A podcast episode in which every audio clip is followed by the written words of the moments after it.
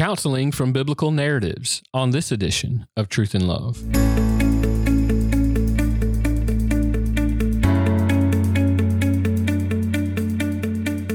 I'm Dale Johnson, and you're listening to Truth and Love, a podcast of the Association of Certified Biblical Counselors, where we seek to provide biblical solutions to the problems that people face. And this week on the podcast, I am delighted to have with us Dr. Keith Palmer. Keith is a dear friend of mine and has been for several years. He is down in Fort Worth, Texas area. As a matter of fact, he's an associate pastor at Grace Bible Church in Granbury, Texas. He helps to lead the CBCD, one of our training centers down in the Dallas Fort Worth area. Any of you who are down in that area, I would recommend that you go find some training down there with Keith and several other guys who represent our training center there. And he's married to Lisa, has three kiddos, and he's one of our board members and fellows. So, in effect, he's sort of one of my bosses. So, this will be a fun conversation as we talk about biblical narratives. And, Keith, you know what's interesting is we, we talk often in biblical counseling about needing to counsel from the whole of the counsel of God's word. And sometimes we fail to do that right? We we we like to run to the imperative passages. We, we like to run to the promises of god. And, and, we often forget that much of the bible is written in narrative form and the, the scriptures tell us that it's for our instruction as well.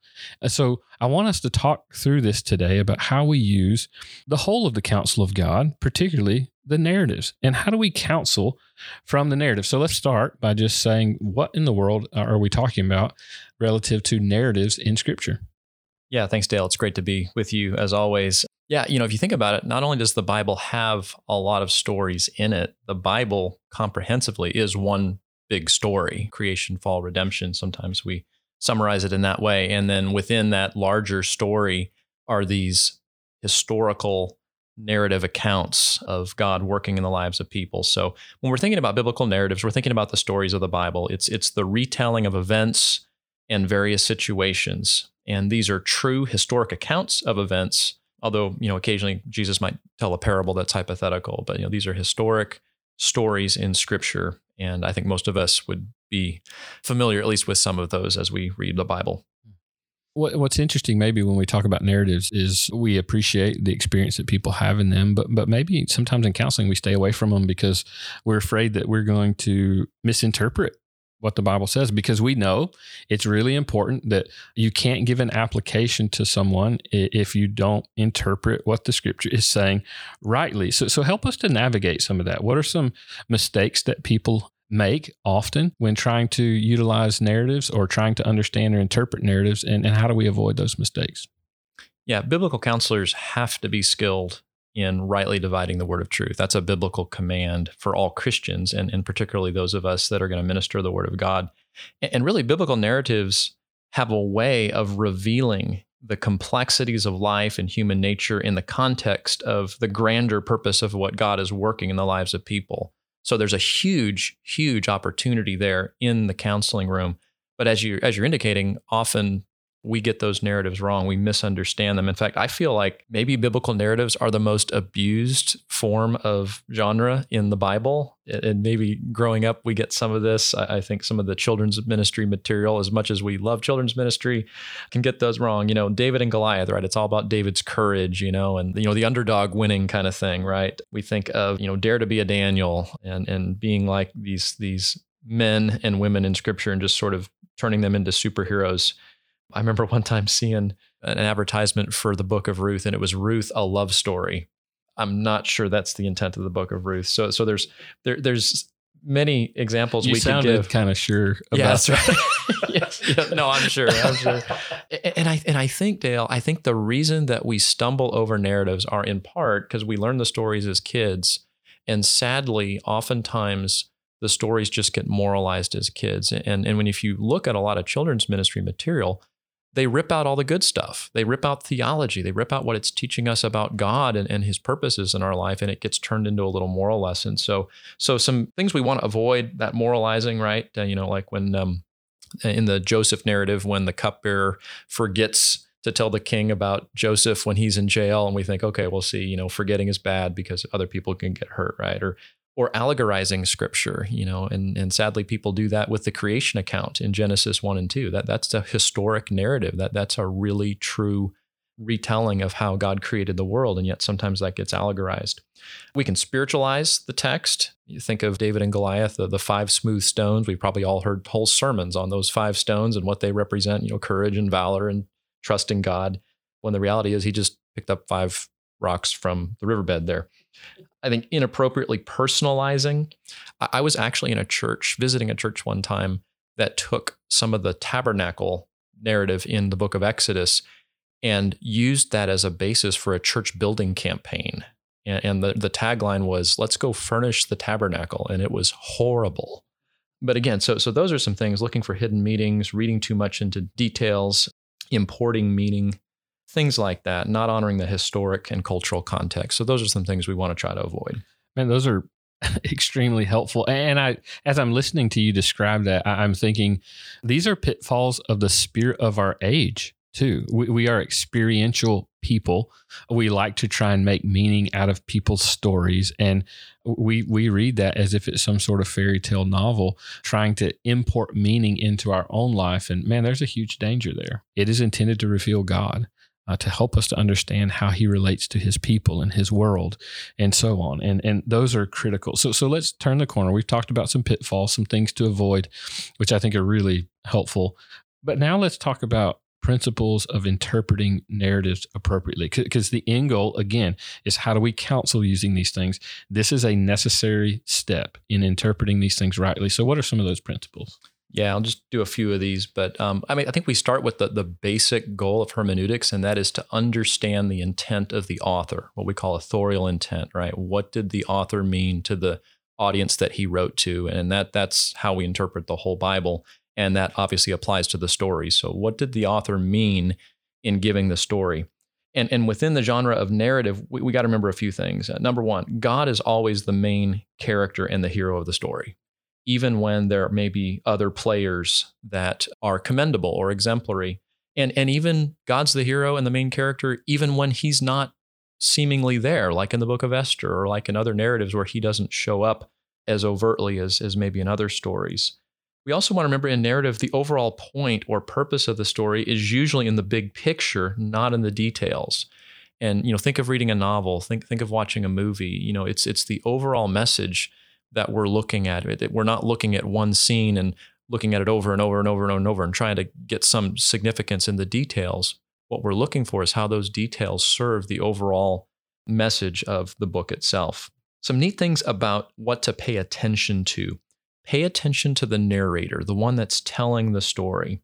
The narrator often gives hints or clues to help the reader know how to think about or interpret the various events that happen in the story. So, for example, when we read about King David and his account with Bathsheba, the narrator starts off by telling, now it's that season when the kings are supposed to be off in battle. And that's just like a side note, right, that we read, but that's actually telling the reader, hey, David's not where he's supposed to be. It's a setup, so to speak. So the narrator gives us background information about that. The narrator also gives us God's perspective on the story. And this is really interesting. So, uh, like for example, in Luke 18, verse 9, where Jesus is going to give the story about the, the Pharisee and the tax collector, it tells us that Jesus told the parable for those who trusted in themselves that they were righteous and viewed others with contempt. Well, that, that's the whole point of the story. That's God's perspective and then Jesus tells the parable. So we don't have to do a lot of, you know, what does this mean? Because God tells us through the narrator what he means. And then another thing about the narrator is that he speaks with divine omniscience. The narrator knows things that nobody else knows, right? So, like in Job 1 and 2, the whole account of the sons of God going before him and Satan coming. Well, you know, Job never knows that. All his friends don't know that. So the narrator tells us things that only God knows. Or like, for example, in Matthew with the healing of the paralytic, where the narrator tells us that Jesus knew their thoughts, what was going on in their heart. Again, giving us God's perspective, uh, divine omniscience there. So, so many more things we could talk about, paying attention to dialogue, the back and forth, character contrasts. You know, David and Goliath is really about the contrast between Saul and King David and, and the transition there where, where God removes the kingdom from Saul and gives it to David. And that story illustrates the fallacy of Saul and, and the heart of, of King David toward the Lord. So those character contrasts are, are a feature there. Word pairs, questions, look for questions that happen. In the book of Job, one of the points that we're supposed to get in the book is that suffering causes us to ask questions that we ordinarily would not ask. And if you chart the well over 100 questions that happen in that book, you realize some of the incredible things that God does in suffering to cause us to ask really important questions. So, those are a few things we can pay attention to.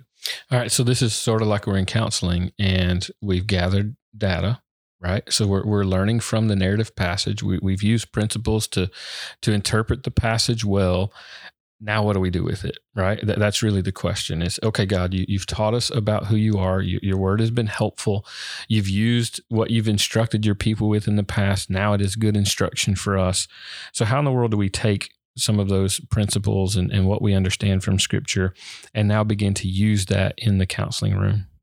Yeah, the first thing we need to do is, is pick the right narrative, which means we have to know our Bibles. We have to do all of this study ahead of time, that the things we just talked about, so that we have some narratives that we really, really know well. We know their purpose, we know what they mean, we know how to teach them, and so that that's really step one. We we have to choose a narrative. Uh, so so some examples would be maybe a passage that reveals the character of God to a person who's struggling to know God accurately. And I think of like uh, Exodus 32 to 34, where the Israelites commit this great blatant idolatry with a golden calf and and God regives the 10 commandments and reiterates his character to Moses, a God of compassion and grace who's slow to anger in the context of this horrible sin. So that would be a good passage or maybe a passage that reveals a situation which, con- which connects with the counseling situation like somebody who's struggling with bitterness looking at Ruth 1 with Naomi's bitterness and how God worked in that particular situation or this is this is moving away from the main point of the story, but maybe just a passage that illustrates how people respond to various life challenges, like in Genesis 4 when Cain responds to disappointment with anger and depression. So, so we want to pick the right narrative. Then we want to obviously know the point, know the story, study it as I mentioned, and then be careful here because if we're committing to narrative, what we're saying is we need to pick up probably a larger chunk of scripture. This isn't like an epistle where you know you can take a one verse that has a great principle. It may be the, the Joseph narrative is chapter 37 to 50. So a larger portion. Make sure you're committed to doing that in counseling. It's worth it, but just make sure you know what you're getting into. And then I would just encourage you to help, you know, with the counseling, read and reread the story, looking for some of these features. And, and as you read and reread the story, like watching a movie over and over, you you see the the points emerge. And then from that, you moved into appropriate application, just like we would in normal ministry of the word. But but that's that's sort of what I would do in, in using narrative in counseling. See, I love the way that you just talked about the, the preparation beforehand.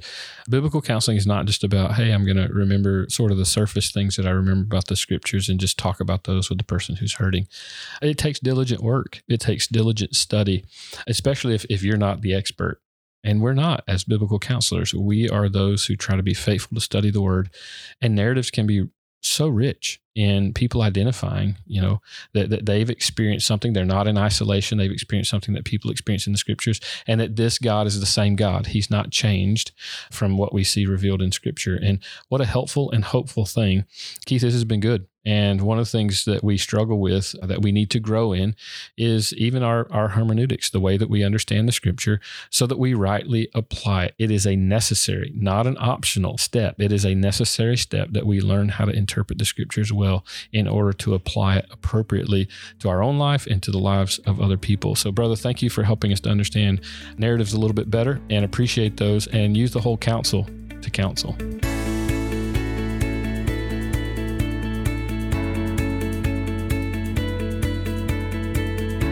You're listening to Truth and Love, a podcast of ACBC. Now, today we talked about uh, a little bit further on how to counsel, and particularly how to counsel from narratives. And I want to encourage all of you to to grow. We we talked in this most recent season at our annual conference about instituting continuing education units. This is one of the reasons that I want to see our, our people at ACBC continue their education, continue to grow in how they understand the scriptures. It is for reasons just like what Keith and I talked about today. I want to see people grow in the way that they understand different genres of scripture and the beauty of it and the way in which God has given it to us. And, and you can do that by going to some of our training centers, taking a, a, a course that they teach on hermeneutics and understanding the beauty of the study of scripture and then implementing that into really critical issues that you'll see in the counseling room. And so this is motivation for you to utilize some of these continuing education units to go back to learn the intricacies and the beauty of studying the scripture so that you can apply it well. So I want to remind you about that. If you're one of our certified members, that our training centers all across the, the United States and in, in several other countries are offering continuing education units. And I want to encourage you to go and pursue those units uh, from them. And you'll get some great teaching, just like what Keith talked about today. So, will you go do that? Find out about our training from our over 80 training centers in the United States where you can get some continuing education units just like what we talked about today. And you can do that at biblicalcounseling.com.